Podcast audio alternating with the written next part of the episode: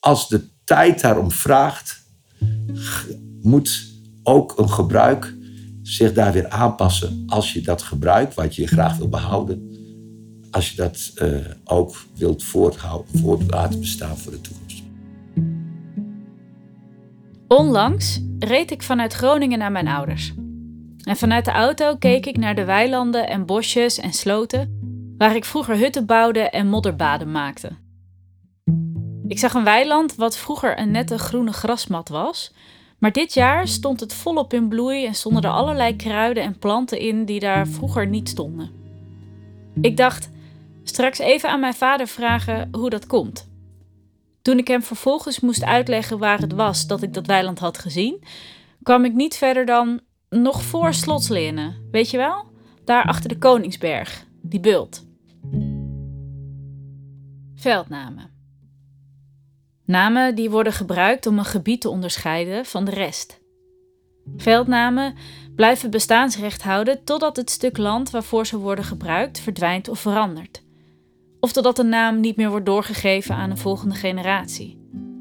Om erachter te komen wat veldnamen betekenen, ga ik naar een plek waar het landschap bijna niet verandert, maar toch altijd onvoorspelbaar is. Ik ga naar een eiland. Ik ben Joran de Boer en dit is Blikveld.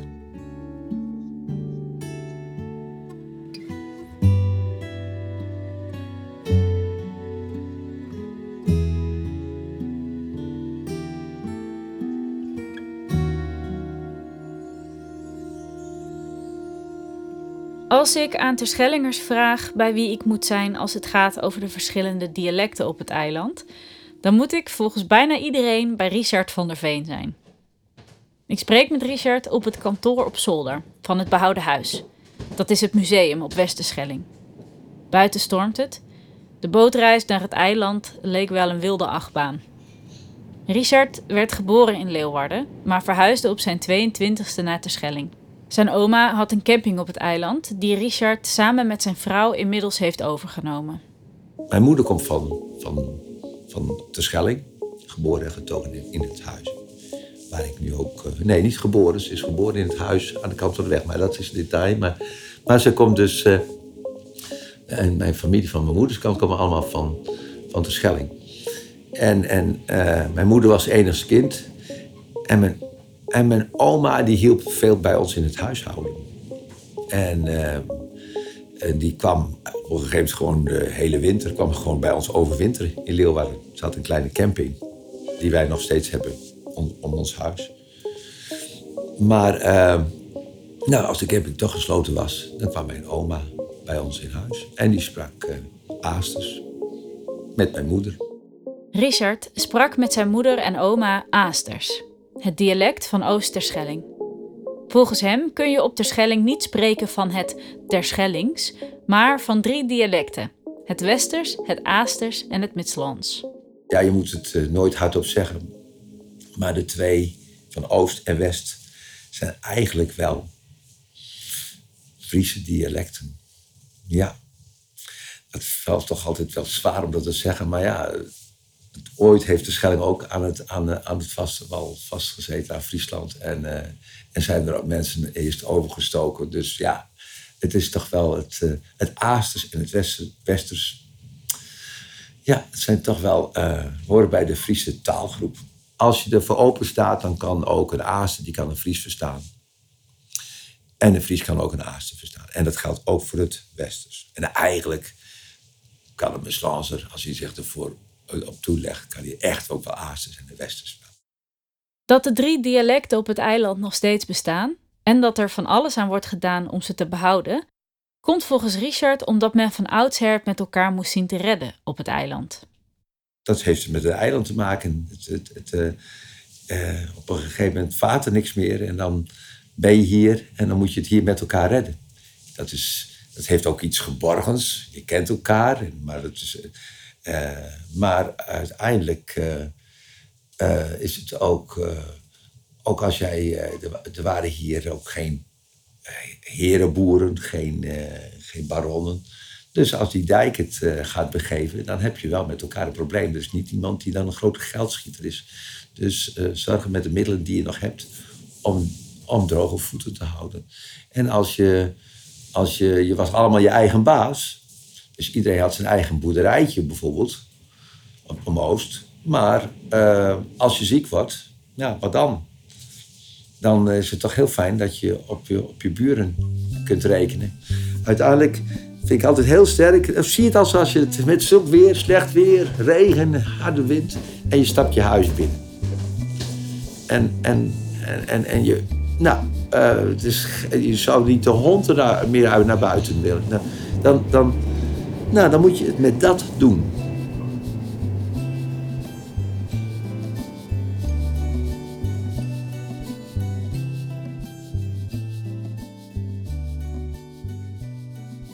Bij Museum Het Behouden Huis heeft Richard een groot aantal veldnamen en straatnamen in koopakten staan. Maar er zijn ook veel namen die in families of onderling worden gebruikt en dus niet vastliggen. Er was, uh, nou misschien is het al vijf, zes jaar terug, misschien nog wel langer. Toen kwam iemand die zei, al die gebruiken, die moeten we nu gaan vastleggen. En dan dat het altijd zo blijft. En toen zei ik, nou, dat doe ik niet aan mee. Maar, nou, iemand van het museum, ja. Want het gevaar is, uh, de kenmerk is van als je iets wil bewaren, dan gaat het met zijn tijd mee. En dat geldt ook hier voor, voor namen. Als ze hebben toen op een gegeven moment, kijk, dan leg je het vast. Op zich is dat prima hoor, maar hier bijvoorbeeld, hier hebben zij, dat noemen we glappen, hè? allemaal uh, steegjes tussen de straten. Er waren vroeger was nog een labyrint hier op West. Nou, die hebben al die, op een gegeven moment heeft de cultuurzorgsvereniging besloten al die gloppen, die straatjes, die allemaal een naam te geven. En soms zijn dat ook uh, namen naar bewoners. Ja, dat is het, het bijzondere natuurlijk. Het, gaat, het is nooit iets statisch, dat zoals dat, dat met geschiedenis alles is.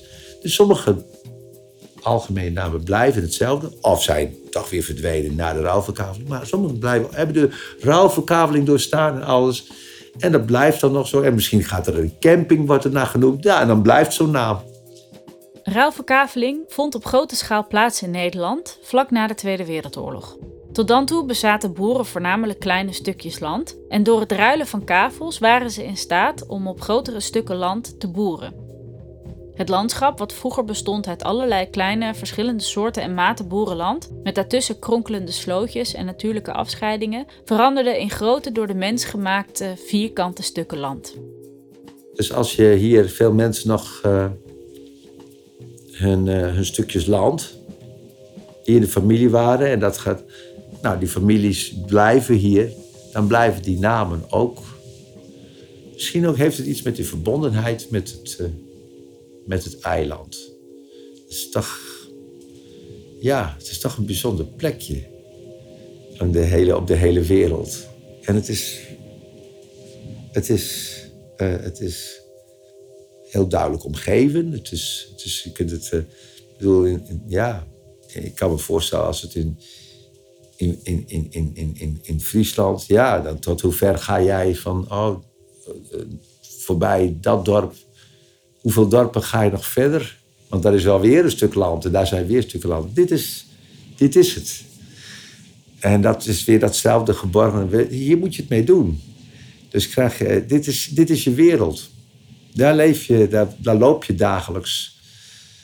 Dus dan krijg je volgens mij dan sterker ook nog die, al die benamingen zoals we dat nog steeds gaat. Want net wat je ook al eerder zei, dan zit je al heel gauw, uh, nou dan ga je aan dingen, dan ga je zelf al een naam bedenken. En dan heb je het er met de buren over. Ja, dat, uh, nou, dat, oh, noem je hem dat? Oh, nou, eh, nou dat is wie noem ik. En zo gaan die namen ontstaan. En zo verdwijnen ze ook weer. Kijk, dat, het is een tijds...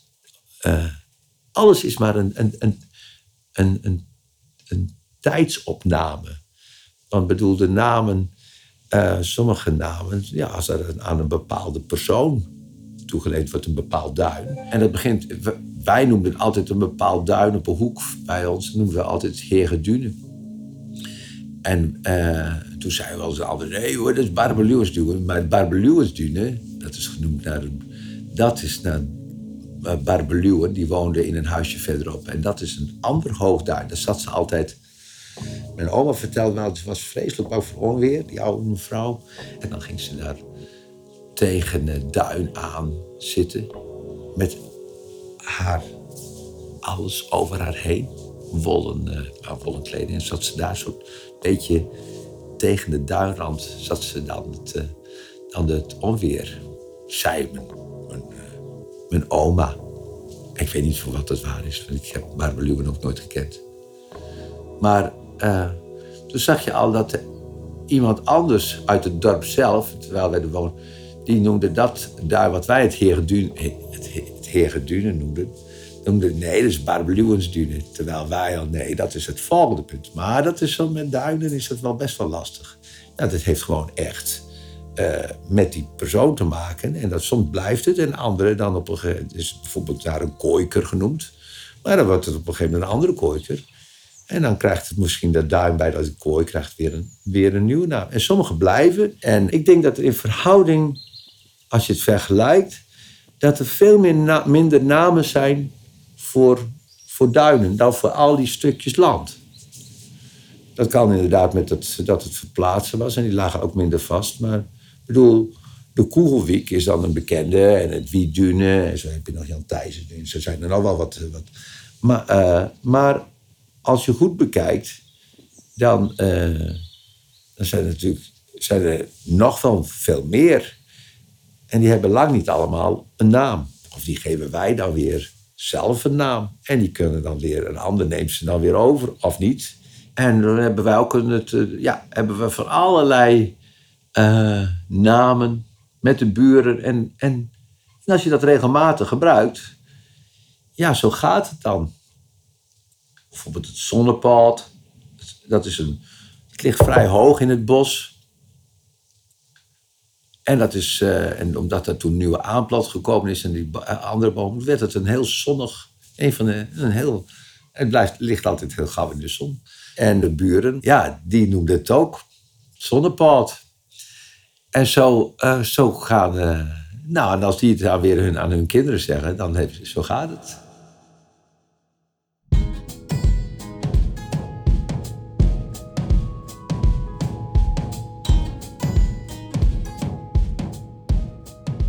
Ook Staatsbosbeheer maakt op Terschelling veelvuldig gebruik van veldnamen. Naast de bestaande veldnamen verzinnen de boswachters er ook veldnamen bij, om elkaar duidelijk te maken op welke plek ze precies welk beheer hebben toegepast. Ik wandel met boswachter Juri Lamers door het bos van Horen. En een paar van die collega's van mij hier van, uh, die, die, van het eiland komen, die verzinnen zelf ook nog wel eens namen. Want laatst hadden we het, het lopersboogpad. Dat was het. Uh, hadden een paar kinderen die hadden op een pad hier in het Hoornenbos allemaal lijstenbessen en zo in elkaar gevlochten. Dat allemaal boogjes werden waar je onderdoor liep. En uh, ja, toen heeft iemand heeft dat, uh, dat, dat afge, afgemaaid. En er stond natuurlijk een hoop commotie over, want het was een hartstikke mooi pad. En diegene die werd ook wel de loper genoemd, omdat hij altijd heel fit is. En vervolgens hebben ze ook weer boompjes teruggeplant. Dus toen werd het het lopersboogpad. Uh, ja, dat, de Cupido's polder die, een, die heeft dus de naam gekregen doordat Cor Cupido, de oude medewerker van Rijkswaterstaat, daar allerlei duinen aan elkaar aan het verbinden was. En dan ontstond er een soort van ja, vlakte binnen, binnen de duinen rijden. En op een gegeven moment moest er op de kaart moest de naam komen te staan. Toen heeft een collega, een oud boswachter, die heeft gezegd uh, van nou, weet je wat, we noemen het Cupido's polder. Gewoon omdat er eigenlijk een naam op de kaart moest staan. En dan hebben ze de grootste lol ook vaak, want dan zijn dus die lui, die, die, die, die paar die dat zo, uh, die dat zo bedacht hebben. Dat zijn ook een van de weinigen die weten dat dat zo heet. Want dat is ook wel weer de lol aan de koffietafel. Dan zeggen ze weer van ja, ja, moet je even daar kijken bij Huppel pad of dat, dat en dat plak. Dan heb je echt gewoon geen flauw idee waar ze het over hebben.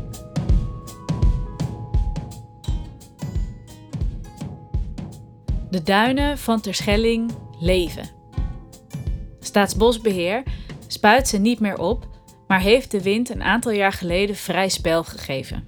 De duinen lopen als het ware langs de rand van het eiland doordat er ook steeds meer uh, ruimte komt voor beweging in duinen, dus verstuivende duinen en zo, veranderen landschappen heel erg. En doordat die landschappen veranderen, uh, ja, zal ook soms misschien wel als een plek die bekend staat onder een bepaalde naam, zal verdwijnen onder het zand of gewoon helemaal dichtgroeien of wat dan ook.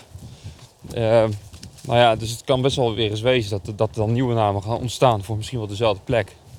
Die meer recht doen aan de plek uh, dan, uh, dan de oude naam.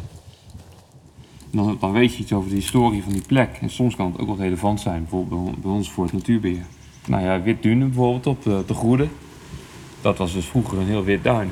Kan je, kan je er onder andere uit afleiden. Is nu helemaal dichtgegroeid. En zo zijn er wel meer van dat soort duinen die, uh, die, uh, uh, die iets vertellen over de staat van het landschap op dat moment. Terwijl nu zijn de duinen veel dichter begroeid geraakt. Door gras en, en ruigtes. Er is niks wits meer aan, op veel plekken. Je moet het natuurlijk altijd in de context zien. Dat hier op een gegeven moment alle duinen zwaar, of overal helemaal, bijvoorbeeld helemaal wit waren. Dat kwam omdat er een keiharde overbegrazing was van eilanden vee. Is niet per se waar we naar terug willen. Maar het zegt wel iets over de toestand toen. Dus, uh, en ook van dat toen dat gestopt is, dat toen de duinen dicht begroeid raakten. Dus uh, het zegt er ook iets dat, dat het dus mogelijk is om het met begrazing de duinen compleet kaal te krijgen. Dat ook. Dus uh, ja.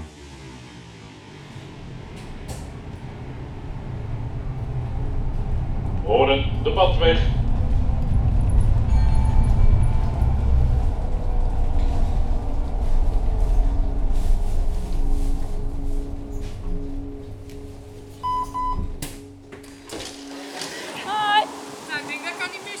Ja, toch? Het is mijn dode konijntje. rood konijn, ja. Ja. Hi, nou, Hi. ik ben Marianne. Ik ben Jan. Hi. Ehm, ik ben Marianne. Ik ben 44 jaar. Ik ben hier niet gekomen. Ik heb hier altijd gewoond, opgegroeid, geboren en getogen. Ehm, ik heb altijd op Westerschelling gewoond, vlak onder de vuurtoren. En ik heb altijd gezegd, als ik ooit ga verhuizen, ga ik hier naar dit dorp in Horen. En dat is tien jaar geleden gelukt. Van mijn opa weet ik er dan nog wel wat, maar mijn ouders waren daar helemaal niet mee bezig. Mijn moeder ook niet. En daarbij, ja, ik vroeg er ook nooit naar. Eigenlijk niet, ja. En de standaardnamen, dat was gewoon zo. Daar vroeg je ook niet naar. Net zoals Dodemaskisten is gewoon Dodemaskisten. Ja, hoe komt het aan zijn naam? Ja, de een zegt, eh, dat was vroeger een begraafplaats. En de ander zegt, ja, dat was vroeger eh, eh, een, een ingang van een eh, haventje. En daar zijn eh, schepen vergaan. Ik denk, ja, ze verzonnen vroeger ook heel veel waar je bij stond. Daar heb ik het nog wel met mijn moeder over gehad. Hoe kwam het dat ze zoveel dingen ook gewoon verzonnen? Toen zei mijn moeder, nou, ze konden ook wel wat drinken in die tijd. Dus ik denk dat heel veel ook verzonnen is in, in een bepaalde toestand, zeg maar. Nou, wat ik, wat ik dus wel heel grappig vind, eh, hier op ons huisje, hierachter eh hangt een bordje. En daar staat op Waandunen. Nou, hier hebben heel veel duinen natuurlijk een naam. Dat bordje hing vroeger bij mijn opa en oma al achter op een eh, nou ja, zogenaamde zomerhuisje. Vroeger werden, werden fietsenschuurtjes verhuurd als zomerhuisje. Nou, zo'n beetje dat formaat. Maar dat bordje komt ook echt nog bij mijn opa en oma weg, Waandunen. En dat vroeg ik aan mijn moeder, waar komt, waar komt die naam weg? En toen zei ze van nou, je hebt dus het Seinpaalduin. Dat heb je op West, daar staat de Seinpaal op, die de, de lichten aangeeft. Als het boven windkracht eh, 7 is, dan gaan daar lampen branden. En naast, links van dat Seinpaalduin, daar zit nog een heel klein duintje. Dat kijkt uit over de haven. Dat was de Waandune.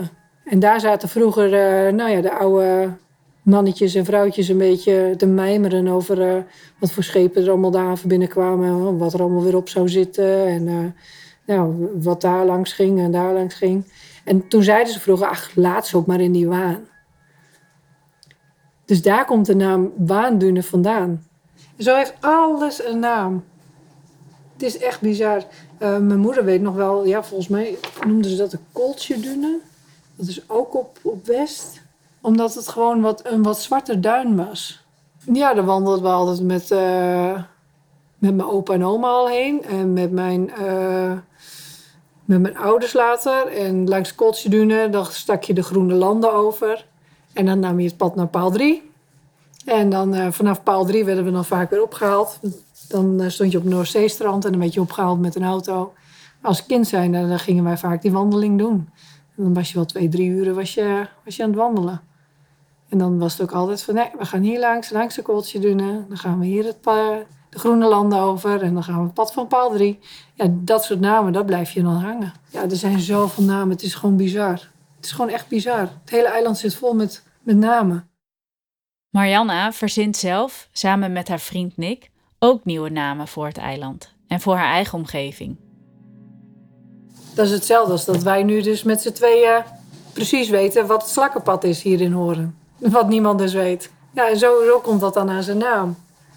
Ja goed, nou hebben wij niemand om het aan eh, over te dragen. Maar eh, ja, dat, verzin je dan. En eh, dan is dat gewoon zo.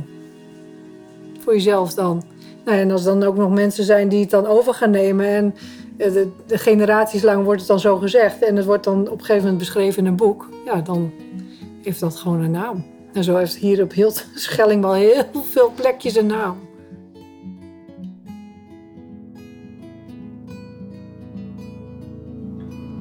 Deze podcast is gemaakt door mij, Joran de Boer, in samenwerking met Tresor en Festival Explore the North. De muziek is gemaakt door Esker van de Werken. Van de muziek heeft hij een album gemaakt die je kunt vinden op Spotify. Deze podcast kan niet bestaan zonder de eerlijke feedback van Tom Tiemann, Marin de Boer, Tim Verbeek, Vrouwtje de Jong en Lauwe Noordhoff. Zie de wind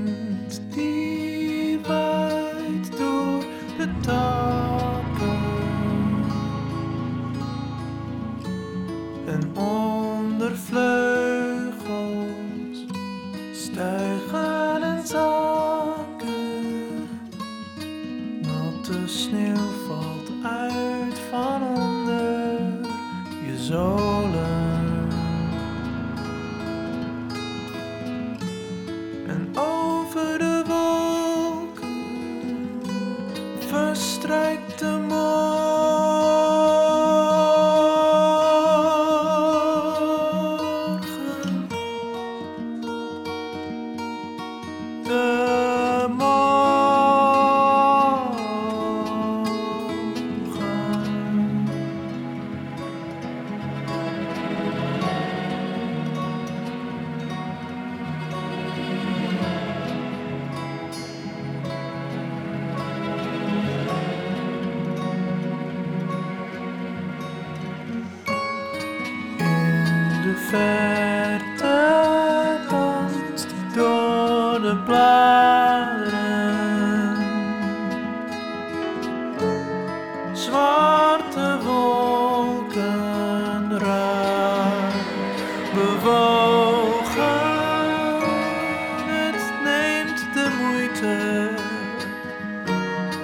hier te komen om alles te zijn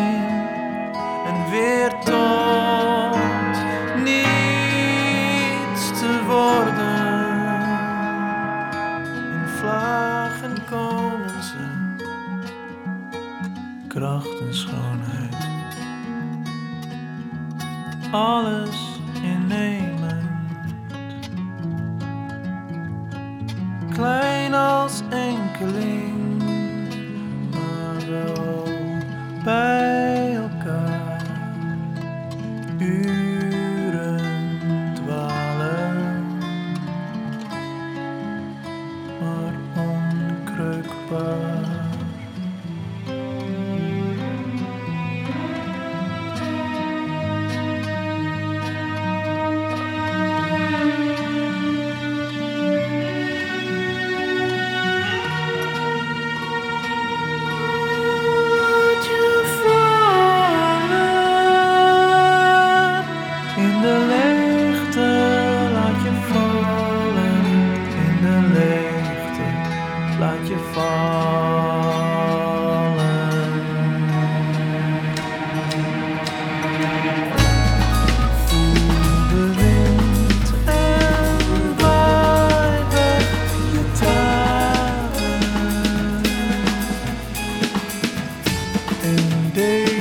In deze dag